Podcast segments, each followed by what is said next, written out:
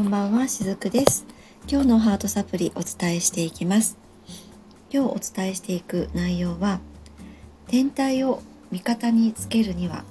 っていうお話をね、させていただこうと思っています。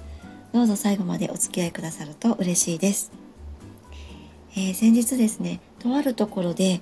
あのー、こういったフレーズを見かけたんですね。えー、まあそれはですね、あのある SNS の、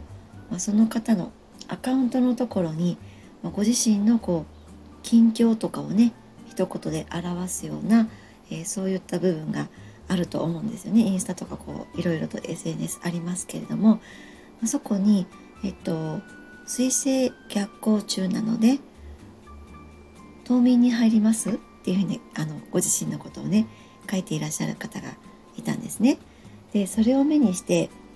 あのちょっと感じたことがあったので今日はそのことについてこの「天体」というくくりでお話をしようかなと思ったんですけれどもちょっとその後にねそれを調べてみたんです。あの水星逆行とかいうねその言葉自体は私もよく耳にはするワードではあります。やっぱりこういった、え、スピリチュアルなことをやっているとそういったワードってどこかしらこう入ってくるものなんですよね。であ水星逆行中なのかな？もう始まってるのかな？これからなのかなと思いながら調べてみたら9月の10日から、えー、水星逆行に入ってたみたいなんですね。で、えー、私その宇宙とか天体のこととかは好きなんですけれどもその水星が逆行してるとか、えー、そういったことはねあんまり疎いというか興味がないわけなんですね。うん、興味がない方が正しいかな。あまりそこはこう重きを置いていなくってただ漠然と宇宙が大好きっていう感じなんですけどもでこの水星逆行なので、えー、冬眠しますっていうフレーズを見た時にですねそのどうしてこれについて私がお伝えしようかなと思ったのかって言いますとなんかこの感覚がねちょっとこうもったいないなっていうふうにその時ふと感じたからなんですね。で私以前の配信でも、まあ、他にもお客様にもねお伝えすることがあるんですけれどもこのスピリチュアルの世界に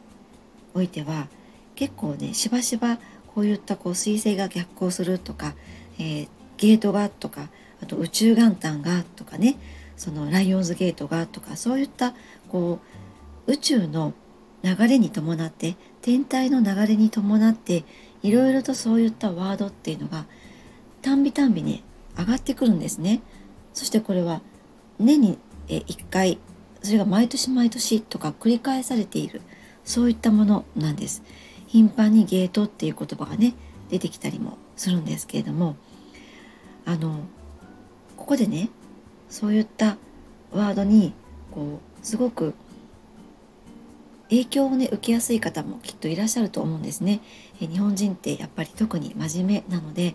例えばこう水星逆行だからこういうことに気をつけましょうねとか多分言っていたりするんですよね。確かねえっと何だったかなあのコンタクトが取りにくくなるとかそういうことがあったと思います。例えばそれはその機器が故障しやすくなるので普段はできているような、えー、コンタクトの取り方が、えー、困難になりますよとか、まあ、だからこう前もってえ時間を前もって行動しましょうねとかなんかそういったのをねどこかで見かけたことがある気がするんですけれども、まあ、そういうふうにこう言われちゃうと日本人ってその特に真面目だからね、えー、あそっかじゃあそうしよう気をつけようってあるいはそのじゃあそういう期間に入ってしまったからちょっと、えー、動きをね静かにしておこうとか今はあまり動く動かないようにしておこうとかそういうふうに、えー、なってしまう方もいらっしゃるのではないかなと思ったんです。で実はそれってさっきも言ったみたいにもったいないことではないかなって思うんです。まあ、あの世間体と一緒だなって思うんですね。まあ、その世間体っていうのはちょっとこう広い幅広く捉えられてしまうかなとは思うんですが例えば私たちが子どもの頃に親に今はこういう時期だからこうしなければいけないよとかあなたは例えば長女だからこうしなさいよとか長男だからこうしなさいよとかね小学校に入ったらこうあるべきだよみたいに言われてきたことと同じことをそのスピリチュアルの世界の、まあ、そういった風に発信している人たちから言われているっていうことと同じではないかなって私はそういう風に捉えてしまうんですね。だからもったいないなって思うんです。多くの方はそのスピリチュアルなことに興味を持ったりとか例えばこうお勉強していってみたりとかですね。そういった世界を見ていこうって思う方ってきっと何かしらこう生きづらさを感じていた過去があったりとか今現在も生きづらかったりとかですね。いろんな悩みを抱えてきたからこそ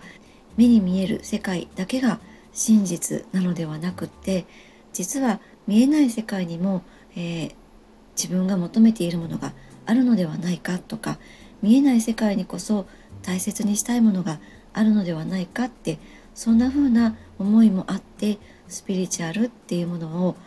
目指したりとか目覚めたりとかそういったものに触れていきたいって思われる方がいらっしゃると思うんですね。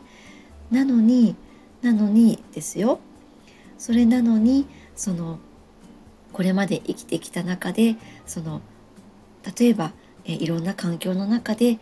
あなたはこうあるべきだよとかこういうことだからこうしなければならないよって言われてきたその一種の固定観念とか世間体って言われるものと同じことをこの水星逆行だからこう過ごしましょうねとか、えー、こうしなさいよとか、えー、例えばあとはゲートが開くからそれまでにこうしなければいけないよって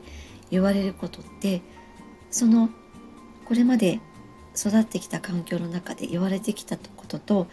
何ら変わりがないよねって私はそういうふうに思っているんですね。